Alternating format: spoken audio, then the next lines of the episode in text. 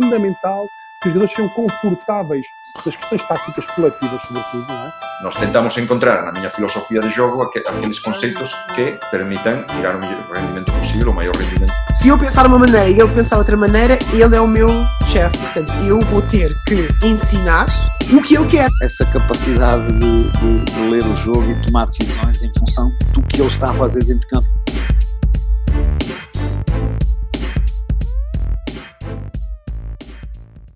Olá, seja bem-vindo a mais um episódio do Quinto Quarto. Hoje temos connosco o selecionador nacional de basquetebol de Rodas e coordenador técnico do ABA, em Castelo Branco. Marco Galego junta-se a nós para uma conversa sobre o basquetebol de Rodas, as suas experiências enquanto selecionador, treinador da principal liga espanhola no Mideba um, e passagens por vários países, vários, vários europeus e todas as suas experiências enquanto treinador.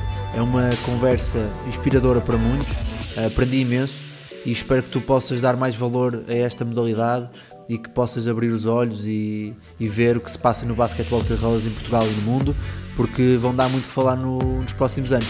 Por isso espero que gostes tanto desta conversa como eu. Aproveita! Olá Marco, seja bem-vindo ao quinto quarto. Uh, mais uma vez, obrigado por ter aceito o convite de, de aqui presente e de vires falar um pouco sobre o, a tua carreira, a tua experiência, mas também um pouco sobre, sobre a modalidade do basquetebol em cadeira de rodas que talvez para muita gente seja, seja um pouco desconhecido, que um, e é algo que nós vamos falar hoje e pode ser que abrimos alguns, algumas cabeças e algumas mentes para estarem um bocado mais, mais receptivas a isto. Uh, para quem não conhece o Marco, uh, está neste momento em Castelo Branco, no, na Associação de Basquetebol Bicastrense, como coordenador técnico, é o atual selecionador nacional de, de séniores da, da seleção de basquetebol de cadeira de rodas, certo Marco? Exatamente, não é? Eh, antes de mais, tarde. Uh, obrigado por este convite. Obviamente, para mim é um privilégio poder estar aqui e falar um pouco do mundo do basquete em cadeira de rodas, em especial, em concreto, de, do nosso país, porque, como tu dizes, e bem, não é muito normal haver espaços para se poder uh, falar do basquete em cadeira de rodas em Portugal. Portanto, e até só tenho muito a agradecer isto, porque tudo que seja poder falar pode significar um atleta mais uh, no dia da manhã. Claro, pois, a ideia, e... eu felizmente, felizmente tenho um clube, quando morava em Gaia, tenho um clube lá, que é o Basket Clube Gaia, pelo seu diretor, o Rui, que tem sempre umas ideias um pouco à frente e que levou, em cabo, levou a cabo este projeto e que agora está, com, está a andar e está, está a criar cada vez mais, mais soluções e daí também a minha, minha curiosidade para perceber um pouco mais do, do que se passa aqui por trás. Por isso, Marco, antes, antes de, de falarmos muito sobre o, o, o basquetebol em cadeira de rodas, uh, és, um, és um treinador como, como eu, como qualquer um, não é? Como é que, como é que encontras o basquetebol de cadeira rosa, como é que o basquetebol de cadeira rosa te encontra e como é que surge toda esta situação de tu hoje estares como selecionador nacional de, de, da equipa sénior? Isto foi claramente eles, eles encontram o basquete de cadeira rosa encontrou a mim. Isto foi aconteceu em Espanha. Eu estava, estava em Badajoz, uh, na época 2013, 2013, 2014. Eu tinha, tinha ficado sem clube. Uh, no final da temporada, nós tínhamos conseguido, a equipe que eu treinava da primeira divisão feminina, tínhamos conseguido acesso à, à Liga Feminina 2. Tínhamos ganho acesso na Final Four em Badajoz. Uh, eu não cheguei a acordo com o clube, para a renovação, fiquei um ano em, stand-by, mas eu na minha vida profissional, uh, extra-basket, trabalhava numa empresa dedicada à, à deficiência. E num evento público que nós tivemos, uh, através da empresa, coincidência, o presidente do clube do de Rodas em Badajoz veio ter comigo e perguntou-me se eu estaria interessado, se eu estava sem clube, se eu estaria interessado em treinar a equipa de de Badajoz. Uhum. Fiquei eh, quase em pânico, obviamente. Claro. Porque já era algo, não era algo totalmente desconhecido, eu tive, foi algo que me chamava muito a atenção, porque a minha equipa no ano anterior, a equipa Sega Feminina, treinávamos sempre a seguir a equipa de basquetebol de E ao princípio da época estava sempre 40 minutos antes do treino e ia sempre um pouco do treino deles. E com o passar da época comecei a chegar sempre no início do treino deles para acompanhar, porque via coisas uh, realmente incríveis. A pessoa sentada numa cadeira, sendo ela paraplégica, por exemplo, as coisas que conseguia fazer, e conseguia se encontrar Uhum, no chão claro. sozinha e coisas incríveis. Mas daí a conseguir ser treinador de uma equipa dessas era coisa que nunca me tinha passado pela cabeça. Uh, isso mesmo. E quando o presidente na altura, uh, Gerardo Cabanilhas, falou comigo e disse: Olha, vai ter que me dar algum tempo para eu pensar, porque uma coisa é ser treinador de basquete, outra coisa é ser treinador de basquete para 10 horas, embora seja basquete. Mas há muitas diferenças, ou pelo menos há algumas diferenças. E esse momento que, que eu fiz foi procurar treinadores que tivessem passado pela mesma situação que eu. Na Espanha, uh, procurar treinadores que tivessem ido do basquete a, a pé ou basquete de cadeira de rodas. Falei com alguns e tentei saber a opinião deles e as principais diferenças e tudo mais. Comecei a ver, vou ter aqui uma coisa muito complicada para mim. tinha, tinha ideia, tinha ideia de, das situações, gostava de ver, gostava de os ver treinar, gostava, é uma coisa nós gostamos, é nós termos que lá estar dentro e fazer as coisas. Claro. A parte boa disto tudo é que literalmente obrigou-me a estudar.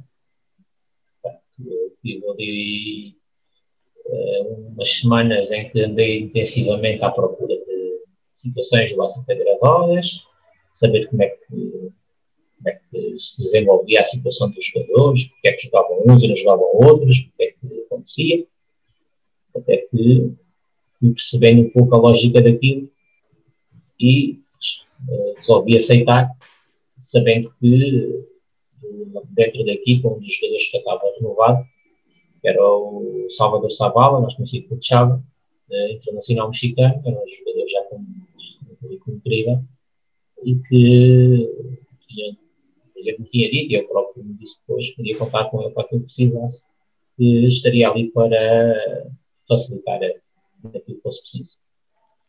Isso obrigou-me, obviamente, a levar um verão inteiro, isto aconteceu em maio, salvo erro, e o verão inteiro à procura de situações de, sobre o basquete de cadeira de rodas claro. e de tentar adaptar exercícios que eu já utilizava uh, ou utilizo no basquete a pé, adaptá-los uh, à situação de ser feito com uma cadeira, a cadeira não saltar, não sair do chão, eles não podem saltar, uh, uma série de situações.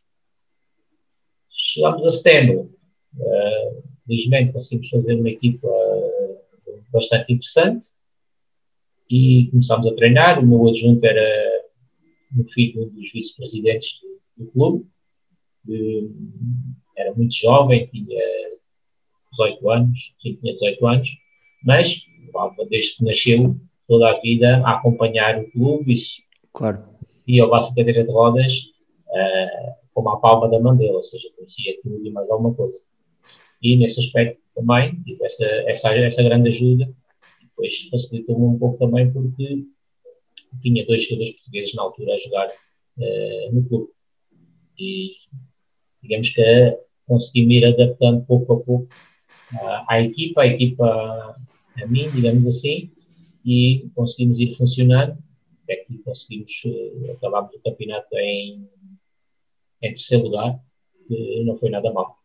Pois, eu acredito, eu acredito que tenha totalmente, sido... profi totalmente profissional, claro. conseguimos acabar em terceiro lugar quando a, a um mês da Final Four uh, final do campeonato morre-nos um dos nossos melhores jogadores.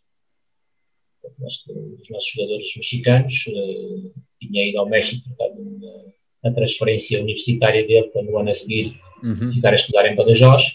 Ao sair do autocarro, uh, ele só tinha, só tinha uma perna, portanto andava de boletas, mas ao, ao sair do autocarro, uh, apoiou mal o pé, caiu, bateu com a cabeça no passeio daquelas quedas que eles têm em 500 por dia, daquela correu mal. Pois. Teve ainda uma semana em coma, mas acabou por. E a equipa, e a equipa conseguiu a equipa, depois a reagir, reagir e adaptar-se. O nosso melhor jogador, a estrela da companhia, como se chama dizer, o Chaves, o Salvador Savalo, eram colegas de quarto na seleção Pois há é. 15 anos. Grandes há 15 amigos. anos. Claro. Eram grandes amigos. Portanto, foi, foi muito complicado superar isso. E depois, para ainda ajudar à festa, na, nas meias finais do campeonato, ou seja, na Final Four, primeiro jogo da Final Four, a organização e a federação ainda decidiu fazer uma homenagem ao jogador, ou seja, ainda foi recordar tudo Claro. Portanto, posso dizer que o Chava, no primeiro quarto, as bolas deles não tocavam no ar. Pois, é que É, não é nada fácil, claro. Ele perdia, ou seja, ele, ele queria tentar, queria, queria e não conseguia. Ah, vamos, fomos conseguindo aguentar o jogo, fomos conseguindo aguentar o jogo e mas depois na parte final a equipa de Albacete eh, foi superior a nós e conseguiram, conseguiram passar à final. Muito bem. uma experiência, uma experiência incrível. E depois o convite para, para a seleção surgiu a- após isso, ah, e através dos dois jogadores portugueses que estavam na, a jogar em, lá comigo, o Lourenço e o Pedro Gonçalves, que eh, eles eram os capitães da, da seleção nacional. Na altura, o, o treinador que estava na seleção tinha de, de, abdicado, ou seja, tinha deixado o cargo, e o, o diretor que estava à frente disso, o Sr. Vitor Souza, ah, ligou-me a perguntar se, se eu estaria interessado em assumir o cargo. Eu, obviamente, algo que não cabe muito, Claro. mas a minha experiência ainda era muito curta. O Uhum. BCS, ele estava a par da situação, porque a minha, a minha experiência ainda era muito curta. Foi na altura em que o BCR se eh, passou de, da Antemote, que era onde estava, para a Federação. Ah, eu aceitei, uh, uh, o Vitor Souza e os, os colegas dele, o Augusto Pinto, e todos, estavam na direção na altura, uh, perguntaram-me quem é que eu queria parar de juntos. Eu disse, olha, eu vou ser sincero, Portugal, nunca vi um jogo de basquete de cadeira de rodas em Portugal. Não posso dizer ah, quem é que vai ser o meu adjunto, mas gostava que fosse alguém que estivesse ligado a, um clube em Portugal Uhum. já que eu estou em Espanha, que conseguisse acompanhar no, no dia a dia o campeonato aqui e conseguíssemos ter eh, uma ligação interessante. E aí foi, foi indicado o treinador eh, da equipa de Braga, o atual treinador da equipa de Braga também, Ricardo Vieira. Estamos a trabalhar juntos já na seleção desde, desde então e criamos temos um espírito dentro da seleção que tem vindo a crescer peca só por não termos conseguido ainda o grande objetivo que nos propomos quando entramos, que é levar a, seleção à, à divisão B. Uhum. Já temos qualidade para estar na divisão B, mas ainda não, ainda não conseguimos uh, que isso acontecesse. Muito bem. E, Marco, diz-me, quando tu chegaste, uh, quando estavas em Badajoz, nessa primeira semana, e quando começaste essas semanas a tentar perceber uh, o quão diferente era o basquetebol cadeira de rodas, quais foram as, as, as diferenças de regras ou as, ou as, grandes diferenças que tu percebeste logo ao início que muda por completo, por completo a dinâmica de como o jogo é jogado e de como o, o jogo tem que ser pensado e a equipa tem que ser pensada? Sim, a grande diferença é que uh, o cadeira de rodas uh, vive muito do, do, das percentagens de lançamento. Uhum. Ou seja, a cadeira ocupa o espaço que ocupa e é muito difícil uh, entrar dentro do garrafão com alguma facilidade, não é? Uh, se tiveres jogadores grandes, somente da cintura para cima, obviamente vais ter grandes vantagens, porque a partir do momento em que levantas os braços, como ninguém salta, se fores claro. grande já ninguém chega lá assim. Se tu uhum. conseguires pôr um jogador grande dentro do, do garrafão, é simplesmente imparável. Não há o mais mínimo que posso defender um jogador a partir do momento em que ele entra dentro do garrafão. Uh, a vantagem e desvantagem disso é que no basquete de rodas os árbitros são muito mais rigorosos no basquete a pé relativamente aos três segundos. Ok. É perfeitamente normal no, veres no basquete de rodas 10, 12, 15 vezes um árbitro a pitar 3 segundos. Porque aí são realmente rigorosos. Obviamente é que o jogador está lá dentro. Se estiver lá muito tempo, tira claro, demasiada não vantagem. Essa vantagem Mesmo que não toque na bola, claro. até podem tocar na bola. Basta só estar a fazer bloqueios. Uhum. E tira demasiada tira vantagem, vantagens, claro. Tira vantagens com isso. Enquanto o basquete a pé já vai sendo raro ver se um árbitro apitar 3 segundos. Uhum. Já vai sendo muito raro acontecer. O basquete de rodas isso acontece muito. E uh, temos que nos adaptar a, esse tipo de regras. O basquete de rodas nas, nas reposições ofensivas pela linha de fundo, não pode estar nenhum jogador atacante dentro do garrafão antes do árbitro dar a bola, o jogador vai repor a bola. Ok. Nós no, nós no basquete a pé podemos estar onde nós, onde nós queremos. Ah, no basquete de rodas, a situação dos passos ah, são passos também. É, a regra é só podes dar dois impulsos à, à cadeira com as mãos. Após estes dois impulsos, tens de obrigatoriamente driblar, passar ou lançar. Ok. Ou Portanto, seja, se mas, mas o atleta, mas o atleta pode dar um drible, dar dois impulsos, dar outro drible, dois impulsos. O O tempo- pode ok. fazer o tempo que quiser. Ou até pode Ok. dar só o impulso e correr e passar o campo todo, pôr a bola no colo. Há uns, há uns que conseguem pôr a bola no colo e, Ah, ou seja, se todo. só der um impulso e a cadeira for, o, E a cadeira o for, espaço conseguirem, eu ok. Exatamente, Interessante. pode passar o campo todo Uhum. sem, sem problema nenhum. De resto, as regras são todas iguais, ou seja, o sexto está exatamente à mesma altura, as distâncias são todas exatamente a mesma, o tempo de jogo é exatamente o mesmo. Ah, o grande problema é o base de rodas do treinador tem que andar sempre uma calculadora na mão. Cada jogador é classificado com uma pontuação entre o 1 e o 4,5 conforme a sua eh, deficiência. Uhum. E, em termos de clube, o clube só pode ter, entre os 5 jogadores, fazer 14 pontos e meio dentro de campo. E na Ok. seleção 14. Ou seja, é, é muito difícil no basquete de rodas fazer uma troca direta, a não ser que sejam jogadores de pontuações iguais. Claro. Senão, normalmente, quando queres fazer uma substituição, tens de trocar sempre dois jogadores para conseguires eh, que, as, que as pontuações se, não ultrapassem as pontuações. Por caso o treinador ultrapassa a pontuação, é verbado falta técnica pelo árbitro. Portanto, a Ok. mesa, cada vez que há uma substituição, controla os pontos que estão em campo. Caso, caso o treinador supere essa pontuação, é, é parado o jogo, é avisado o árbitro, o árbitro é, é verbada uma falta técnica ao treinador, todos nós sabemos, à segunda, vamos Uhum. embora. Portanto, E, e as pontuações são, são definidas a partir do, disseste, o nível de, de incapacidade, de deficiência deles, não é? exatamente. Ou seja, a deficiência e mobilidade que eles cada um tiver, ok, ah, tem, um jogador que seja amputado de uma perna, seja amputado acima do joelho, será um jogador de pontuação ah, 4. Uhum. Ah, se for amputado abaixo do joelho, já, já será um 4,5. Isto porque tem, ainda tem mobilidade da anca, é muito por Exatamente, aí. ainda, Ok, consegue, ainda consegue ter algum tipo de força ok. desse lado de- do corpo. Uhum. Portanto, um paraplégico eh, será um jogador de pontuação 1. Ok. São os jogadores mais incapacitados, digamos assim, Uhum. eh, dentro do basquetebol em cadeira de rodas.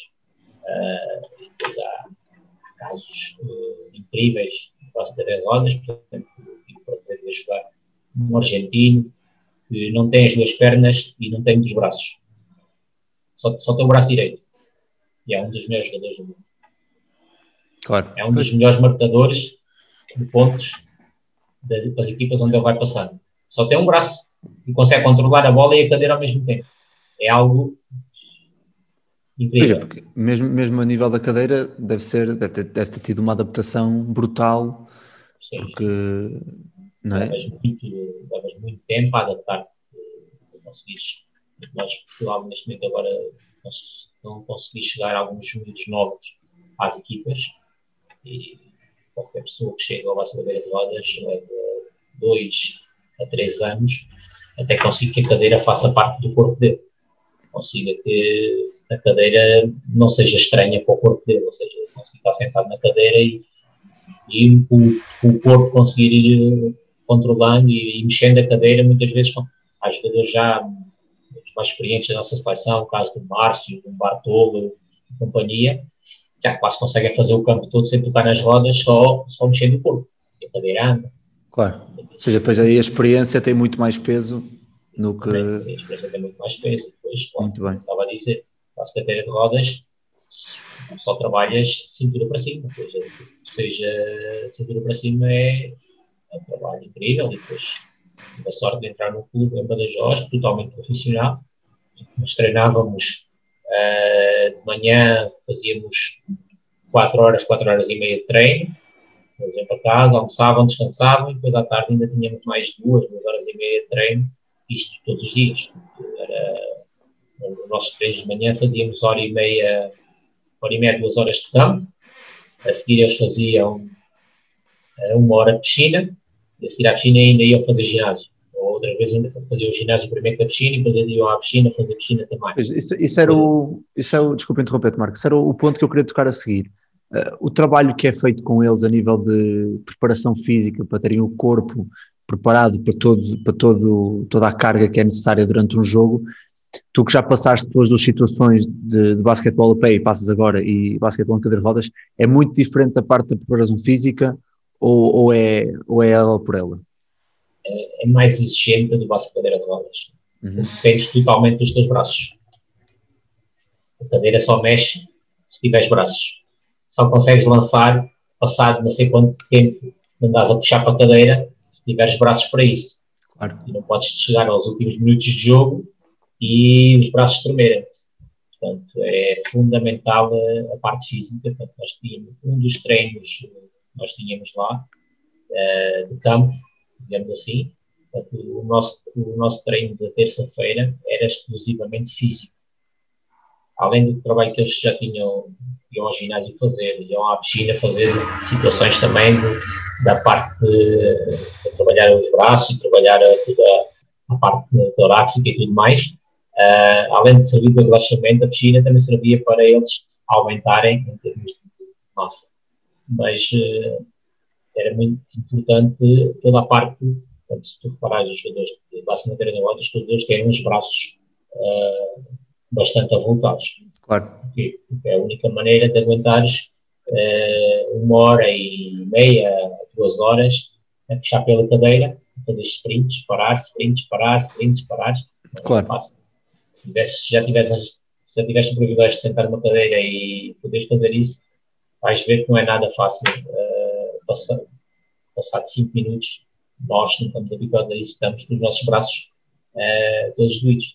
Pois, e presumo, presumo que durante um jogo também não haja assim tantos momentos, enquanto estão em campo, tantos momentos parados no sítio em que não estejam a dar o uso dos braços, não é? Porque presumo que a mesma parte, parte tática obriga, quanto mais movimento houver, mais vantagens ganham, não é? O único sítio onde eles podem descansar um bocadinho os braços é no ataque. Principalmente aquele jogador que serve para bloquear, para fazer tais, as tais pantalhas, digamos assim, para haver lançamento exterior. É o único uhum. que pode descansar o braço na defesa. É impossível. Constantemente.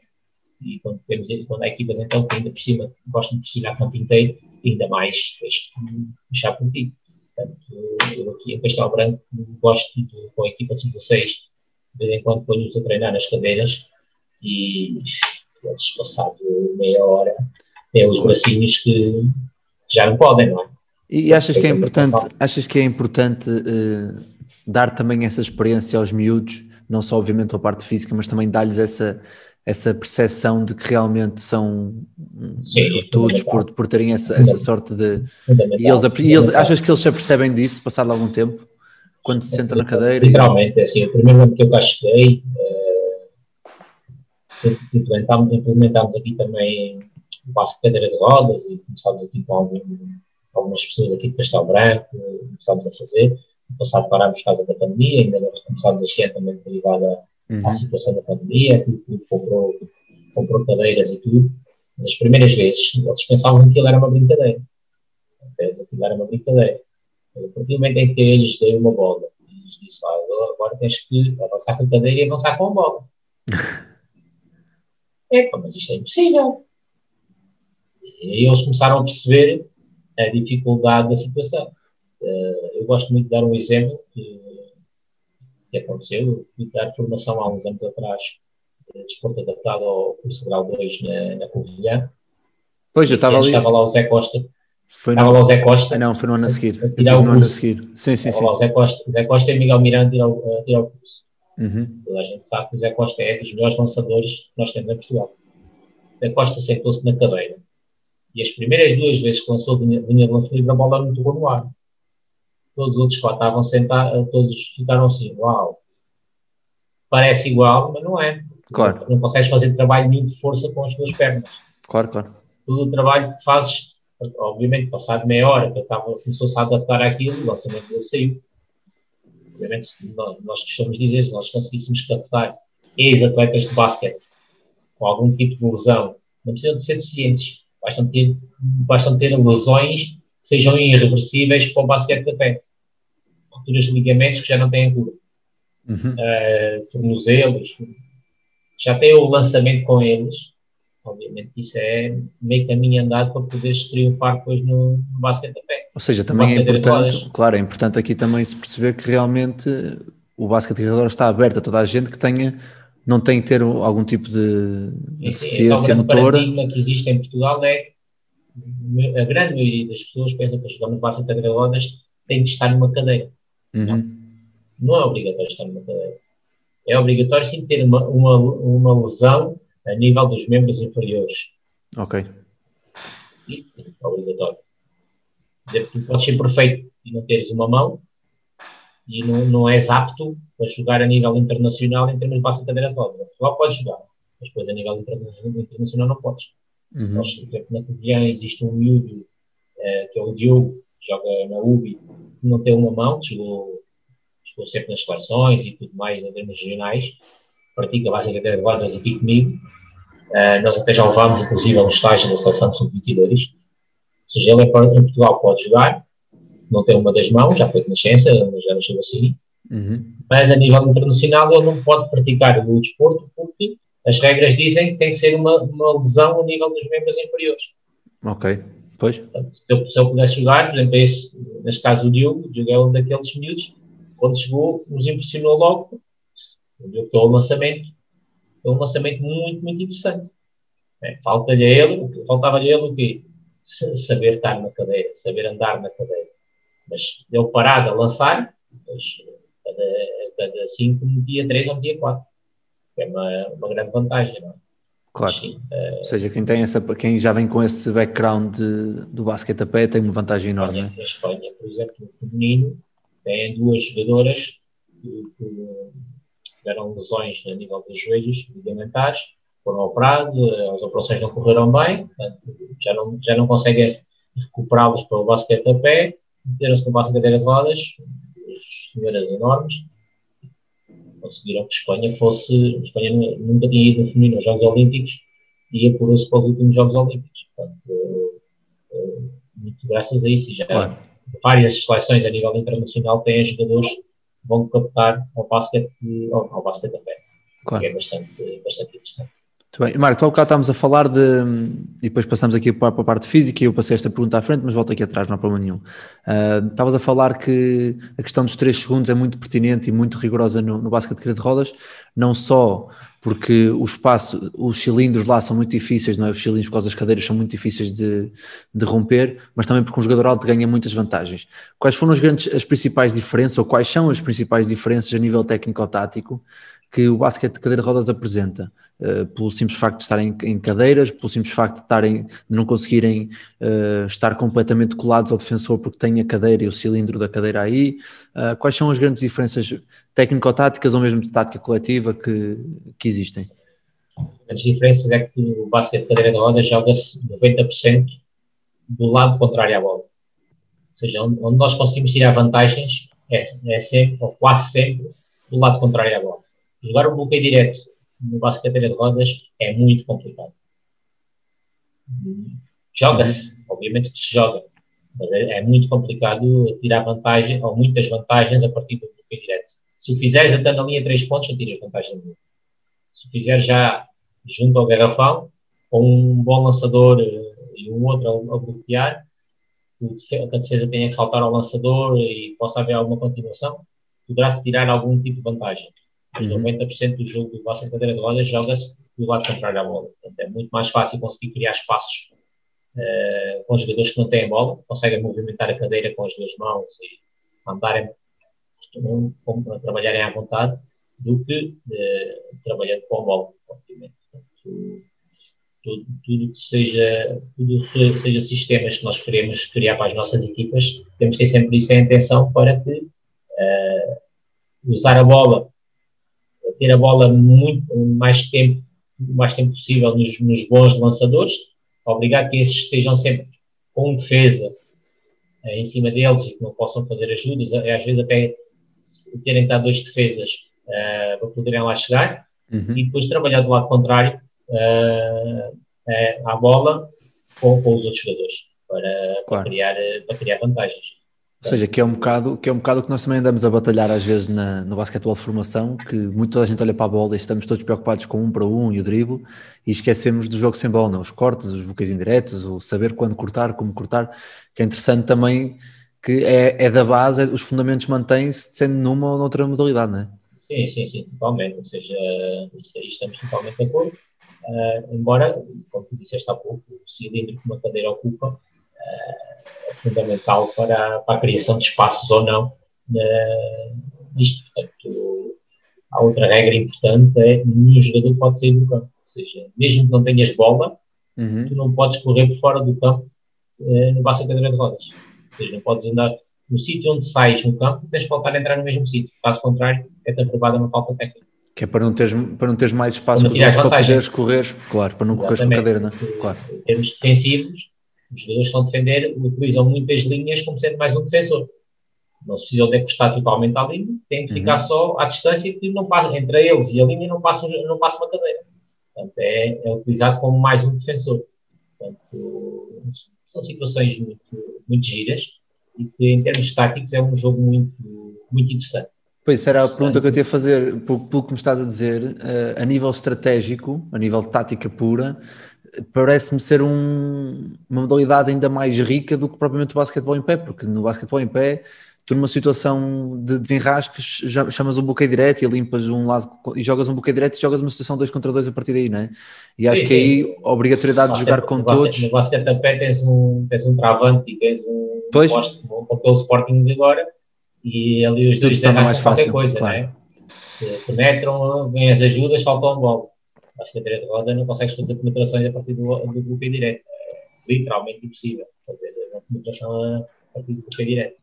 Portanto, tens de criar, tens de ser muito mais imaginativo, tens de trabalhar muito mais a situação de bloqueios indiretos. Os bloqueios indiretos são fundamentais no, no de cadeira de rodas para que tudo isso aconteça. Há uma situação que acontece se faz muito no basquete de rodas, que é tentarmos jogar 5 eh, contra 4 momentaneamente. Ou seja, quando a, quando a, equipe, a equipe contrária está a atacar, quando acaba o ataque deles, normalmente temos um jogador nosso preocupado só, assim que há lançamento, preocupado só em parar o jogador mais alto da equipa deles. Não deixar fazer recuperação defensiva. Ok. E, e crias aí uma vantagem automática. Crias aí uma vantagem durante 3, 4 segundos até que ele consiga depois lá chegar a, a, a defender outra vez. Isso acontece em todas as equipas. Em todas as equipas. E diz-me uma, uma curiosidade que eu tenho. Uh, obviamente também haverá faltas ofensivas, como, como sempre. Sim.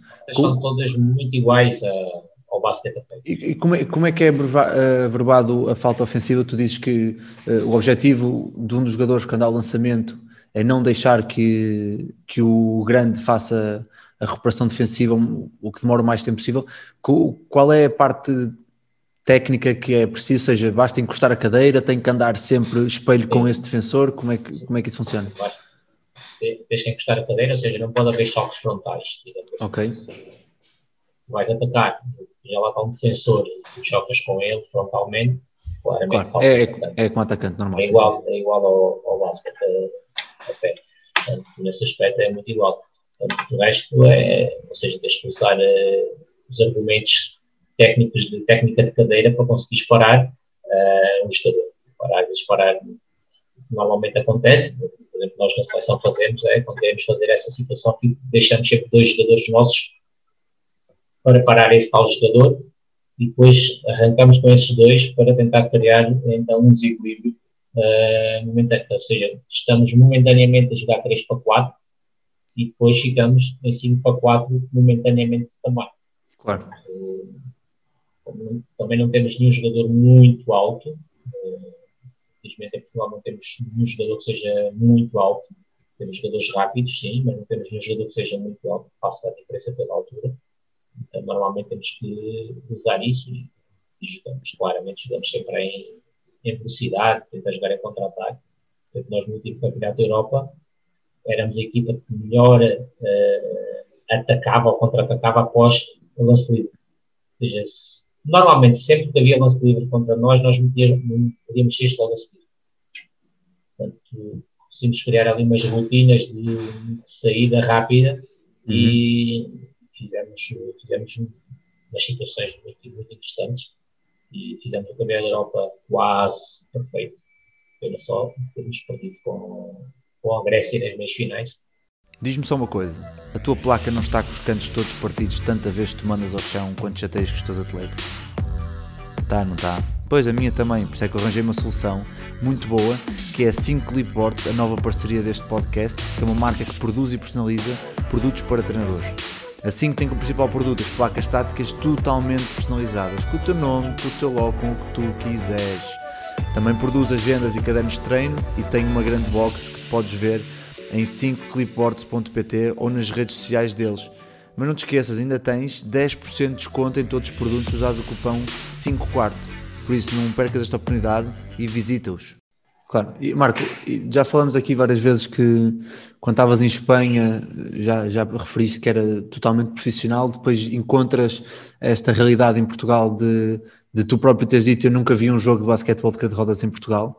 Um, achas que já deu um grande pulo, ou seja, de certeza que deu, porque quase a subir divisão tem sido uma, uma, uma evolução exponencial da, da, da estrutura e mesmo do, do teu trabalho e do, do treinador do, de Braga. Uh, quais são as maiores dificuldades que, que, vocês, que vocês têm e que a seleção tem e que tu, como treinador de basquetebol de rodas, sentes uh, ao querer desenvolver mais a, a, modalidade? As principais dificuldades que nós tivemos foi conseguirmos que os atletas trabalhassem uh, extra-clube, ou seja, que não, o atleta quisesse ser da seleção, não se contentasse em trabalhar só aquilo que se faz nos treinos dos clubes. Ou seja, fizesse trabalho físico, trabalho de cadeira, fizesse outro tipo de trabalho, além daquilo que fazem na maior parte dos clubes duas vezes por semana, hora e meia, ou seja, três horas por semana, que é o que nem chegava a ser o que eu, o que eu treinava por dia no Minerva em Badajoz. Claro. Portanto, isso era muito pouco. Isso era, foi a grande dificuldade que nós tivemos uh, tentar. Nós sabíamos que não nós sabíamos e sabemos, nós não podemos mandar nos clubes, nem queremos. Claro. Os clubes mandam os diretores, os treinadores que lá estão. Agora podemos é criar regras para que os jogadores cumpram se querem estar na seleção. Isto é, foi isso que nós fizemos. Criamos regras, objetivos, para que os jogadores fossem fazendo para conseguirem chegar à seleção e e, e desempenharem aquilo que nós queríamos. E pouco a pouco fomos conseguindo. Atualmente, uh, praticamente todos os jogadores que estão na seleção uh, e outros que não estão têm cadeiras novas. Uh, atualmente, praticamente todos os clubes já conseguem transmitir os jogos ou via YouTube ou via Facebook. Algo impensável há uns tempos atrás. Atualmente temos a FPB a transmitir jogos do BCR também. Uhum. Algo que até há bem pouco tempo também era algo que não acontecia. Já a FPTV é, é relativamente recente. Sim, sim, é recente, sim, sim. Não, é, não tem assim muito tempo. Mas os clubes também não, tinham, não estavam muito abertos para, para essa situação. E, e pronto, e, depois conseguimos ir criando situações de, ok, os clubes ainda não conseguem, mas os clubes gravam para eles e fazem-nos chegar os vídeos. Pronto, então, íamos começando a ter vídeos de, de, de jogos, de situações que fomos indo, conseguindo avançar. E neste momento já temos os atletas a treinar mais por conta própria do que treinam propriamente diretamente no, no clube. Portanto, atletas que andam no ginásio, andam no crossfit, uh, levam cadeira de treino para, para casa também, e ou na garagem, ou, ou em casa, em alguns espaços, fazem trabalho de cadeira. Uhum. Aqueles que têm a possibilidade de ter um cesto, ou em casa, ou relativamente perto, quando o tempo permite, saem e vão fazer uh, séries de lançamento e tudo mais. E temos a vantagem de Portugal poder, ter podido criar uma seleção mais jovem, seleção sub-22, uh, coisa que também não existiu, nunca existiu em Portugal. E temos ali uma série de jovens que, com muito potencial e podem ser o futuro uh, do BCR e começarmos a falta-nos começarmos a exportar, digamos assim, estes jovens lá para fora, outra vez, para voltarmos a ter jogadores portugueses no topo da Europa, como tivemos já. Uh, o Lourenço, por exemplo, ganhou quase tudo o que havia para ganhar ao serviço do, do Mideb em Badajoz. Uh, chegou em Badajoz, não me falha a memória, jogou 10 anos ao serviço do, do Badajoz. Falta-nos ter mais uh, atletas a, a, querer isso, a querer sair, Ou seja, sair da zona de conforto. Claro. E, exemplo, este ano o Luís Domingos, o também da seleção de 22, que está sempre em Inglaterra. A época, a época passada teve a Itália, este ano está a jogar na primeira divisão espanhola em Ferrol, uh, em Burgos, desculpa, está a jogar em Burgos. Está rodeado de, de alguns dos melhores jogadores uh, da atualidade, estão lá dois jogadores turcos, já estão na fase descendente da carreira, mas uh, foram do melhor que houve no Vasco Cadeira de Rodas há 6, 7, 8, 9 anos atrás. Isso é bom. A experiência e depois dessa experiência, quando chegam aos treinos nossos da seleção, uh, também com, com outro ritmo e com outro ritmo competitivo, claramente. É, é completamente claro. diferente, obviamente. Sim, eu acho agora, que é interessante. Diz, desculpa, desculpa. A parte boa disto agora das novas tecnologias é conseguir estar em contato com eles uh, diariamente. Claro. Portanto, nós, durante, quando foi o primeiro confinamento, nós conseguimos ter, uh, digamos assim, treinos com eles uh, quase a diário e depois semanalmente fazíamos reuniões através do Zoom, em apresentávamos gráficos de igrejas, que eles faziam, fazíamos competições entre eles e, e tornou-se, digamos, que o anterior confinamento foi bem passado porque havia, tínhamos objetivos e conseguíamos que as coisas eh, passassem. Agora, este ainda não fizemos nada, também é tudo muito recente.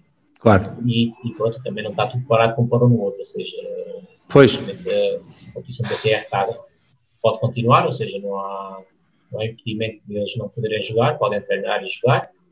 É, é provável que algumas equipas não queiram jogar porque têm há atletas muito, com, com idades já muito avançadas a jogar uh, basquete de rodas, há vários atletas acima dos 70 anos a jogar basquete Sério? de rodas. Oh.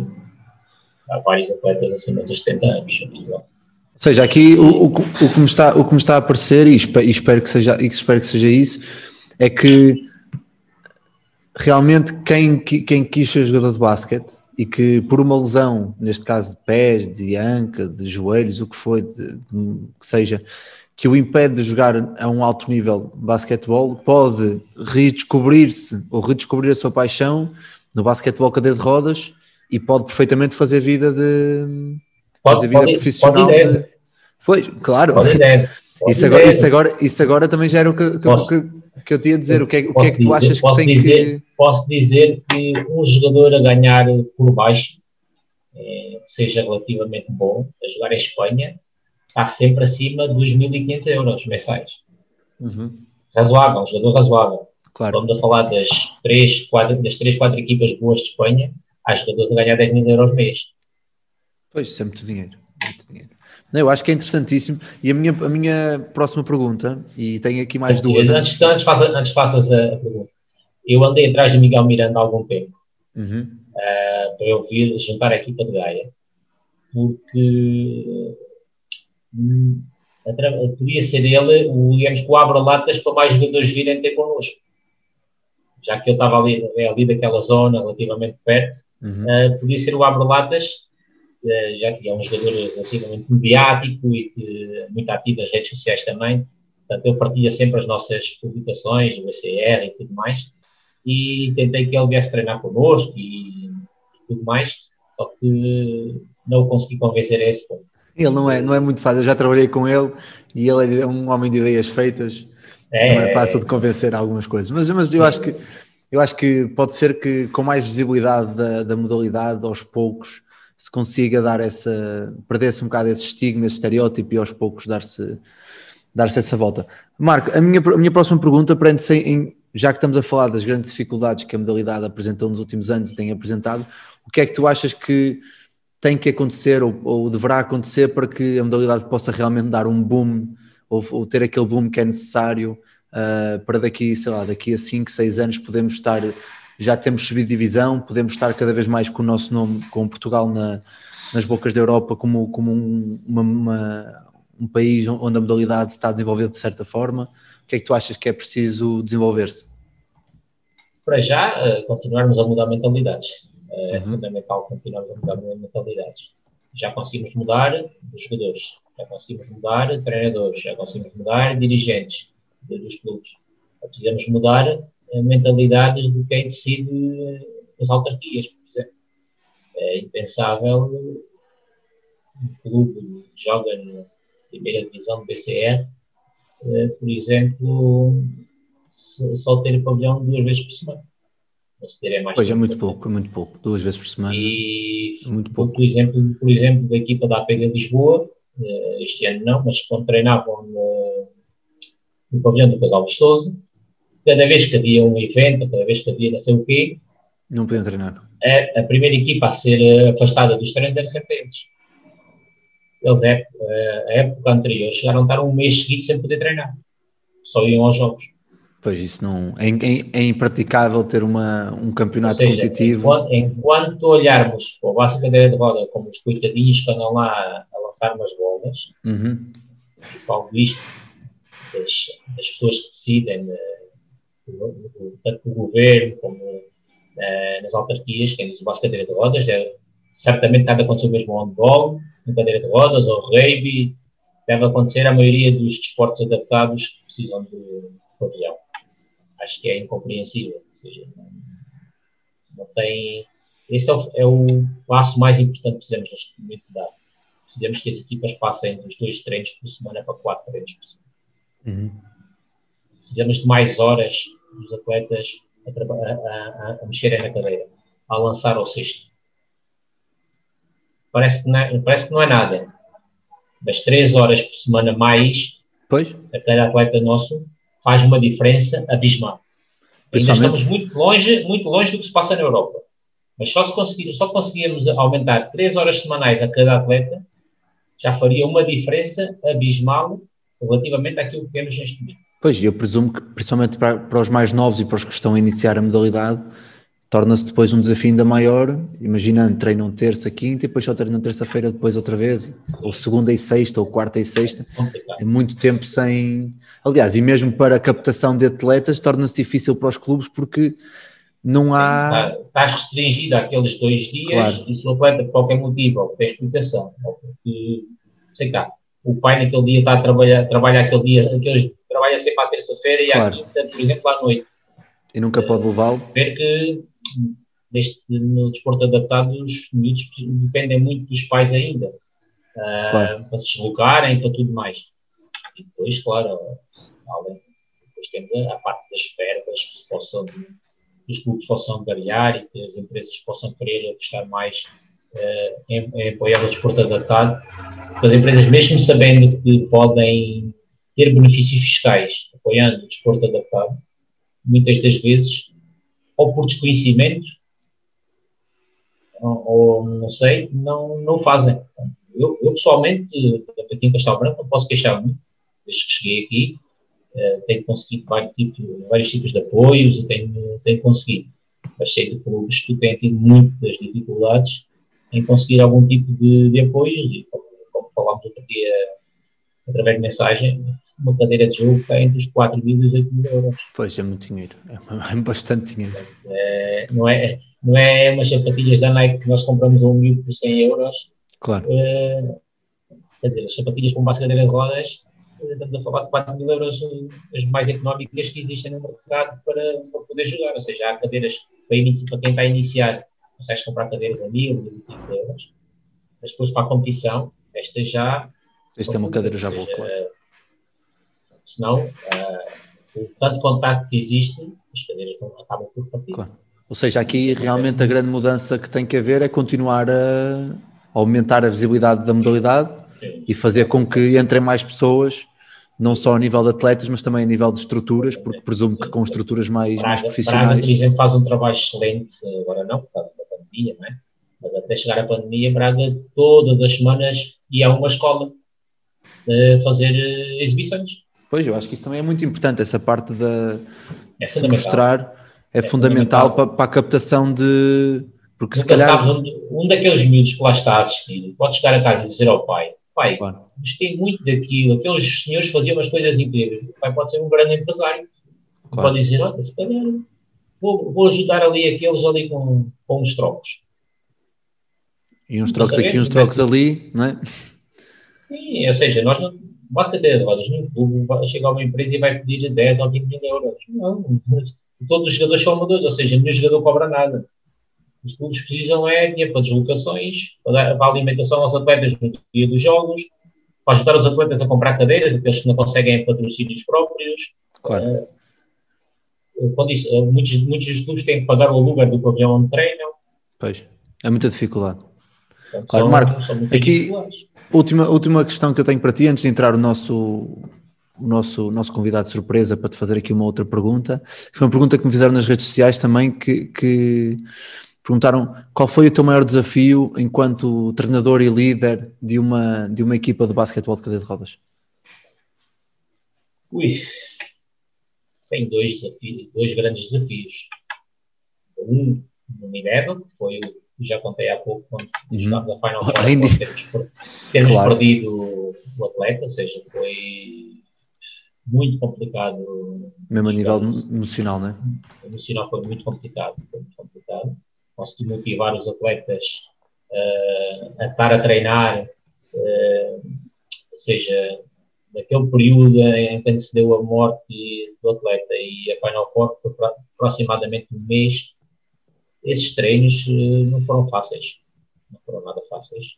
Era um atleta muito querido, eh, um atleta muito bem disposto e era um líder autêntico, era um atleta que era líder e, e pronto, e foi, não foi nada fácil isso. E o outro, o outro momento bastante foi claramente no tipo campeonato da Europa, após a derrota com a Grécia nas meias finais, eh, ver eh, a cara e o espírito como ficaram os, os nossos atletas depois de todo o trabalho que, fizeram e que mereciam algo mais, não temos conseguido esse objetivo e a reunião que nós tivemos nesse dia à noite eh, todos juntos ah, vai ficar marcada para sempre. Nós, entre nós, costumamos dizer muito e falar muito do 420, e o 420 é algo que vai ficar marcado para mim, para esta minha equipa técnica e os jogadores que lá tiveram. O 420 é o quarto onde nós fizemos a, a reunião no hotel, e tudo o que se passou dentro desse quarto essa, essa noite foi algo que acredito que transformou literalmente eh, eh, o ECR nacional nesse, nesse não conseguimos o objetivo, mas ganhámos ali Uhum. A modalidade, não é? eh, das 12 atletas para aquilo que, para aquilo que for preciso, para o bom e para o mau. Marco, ainda bem que estás a falar da, da seleção. Eu vou admitir aqui a- o nosso convidado hoje, porque quem, quem eu trago cá hoje é nada mais, nada menos que um dos capitães da seleção nacional, um dos capitães da seleção nacional, o Pedro. Pedro, boa noite.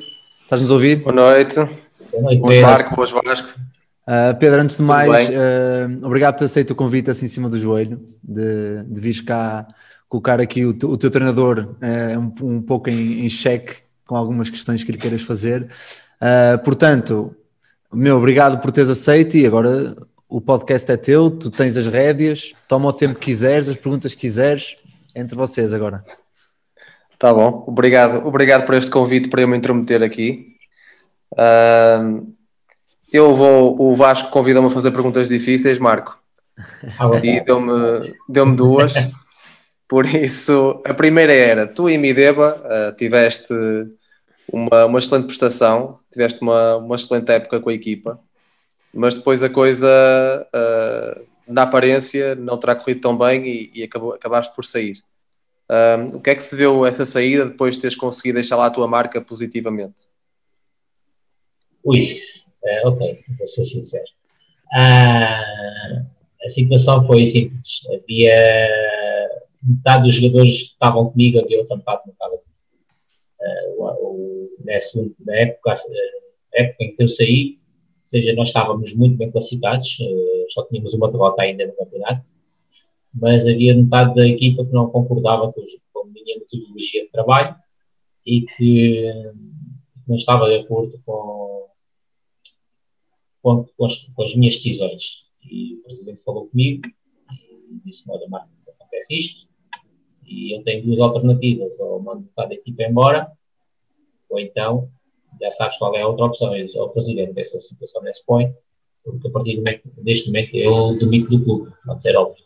Não há, aqui não há essa, não há essa questão, porque se, se esses jogadores, como está a dizer, não, não estão comigo, não, não acham que a, minha metodologia seja a mais correta, eu saio, sem problema nenhum. Mas fico, ou seja, fico feliz por ter lá, ter lá passado e ter saído, porque veio-se provar que a minha metodologia estava correta, porque depois os resultados vieram por aí abaixo. Portanto, se tu, Pedro, que acompanhaste e acompanhas bem, sabes que a equipa depois eh, teve sete ou oito jogos seguidos sem conseguir ganhar um jogo. E até ao momento só tínhamos uma derrota com mais, com mais poder financeiro a seguir, inclusive, e, e, e um, dos jogos seguintes foi, foi, foi contra mim, contra a Valladolid, já senti e, e perderam, de facto. Uh, eu não sei se o Vasco me dá a permissão para fazer a segunda pergunta já, ou se Quando quer... quiseres, meu. Não, eu, eu, eu, já, eu já fiz o meu trabalho okay. hoje. Tu é que mandas agora. Está bem, está bem. Eu também já estava aqui com mais, com mais BCR uh, pelo meio a ver o, os, jogos, os jogos de Espanha e, e lembrei-me disso também do teu, do teu percurso em Mideba, que realmente foi, foi invejável, tendo em conta o, o, pouco tempo de BCR que tinhas e o pouco contacto que tinhas, embora em Badajoz eh, o BCR tenha outra projeção que aqui não tem e certamente terás falado disso. Uh, a outra pergunta era, recuando no tempo e sem, uh, sem, sem espezinhar ou sem esmiuçar demasiado a coisa, uh, o, que é que tu, o que é que tu mudarias no, no, no Europeu C, na, na, na Bulgária, uh, olhando agora em retrospectiva, para que os resultados fossem outros e o que é que achas que nos vai pôr no caminho certo para que, oxalá este ano ou no próximo, possamos chegar lá acima e ser campeões da Europa e para a Divisão B? Uh, só mudaria uma coisa, ou seja, a maneira como nós uh, preparamos, entre aspas, uh, digamos que psicologicamente, o jogo das meias finais com a Grécia, não foi a mais correta. Ou seja, acho que nós estávamos demasiado moralizados com o bom basquete que estávamos a praticar e que toda a gente dizia que nós íamos ser campeões e que éramos a melhor seleção e tudo mais. E acho que nem eu nem o Ricardo uh, conseguimos pôr um travão uh, nessa parte e, e chegámos ao jogo com a Grécia e não conseguimos praticar o nosso basquete, eles não nos deixaram praticar o nosso basquete.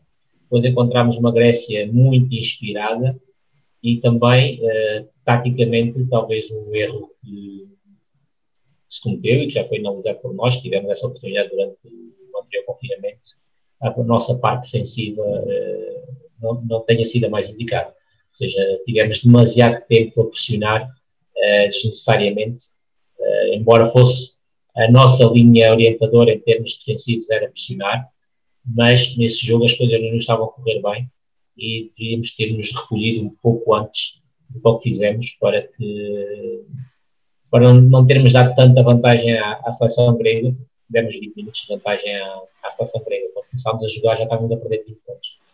E isso foi, foi fatal para nós. Portanto, um erro tático meu, ou seja, não ter não ter desistido da defesa das nossas linhas orientadoras mais cedo, ou seja, ter recuado a defesa antes e uh, não termos uh, preparado, digamos assim, mais as vossas cabeças do que o que aconteceu uh, até ali na, não vai ter influência nenhuma no jogo a seguir, ou seja, tudo o que dizem sobre nós, toda aquela festa que a Sérvia fez quando nos viu ganhar a República Checa no último jogo da primeira fase, porque não queriam jogar connosco, uh, toda essa situação.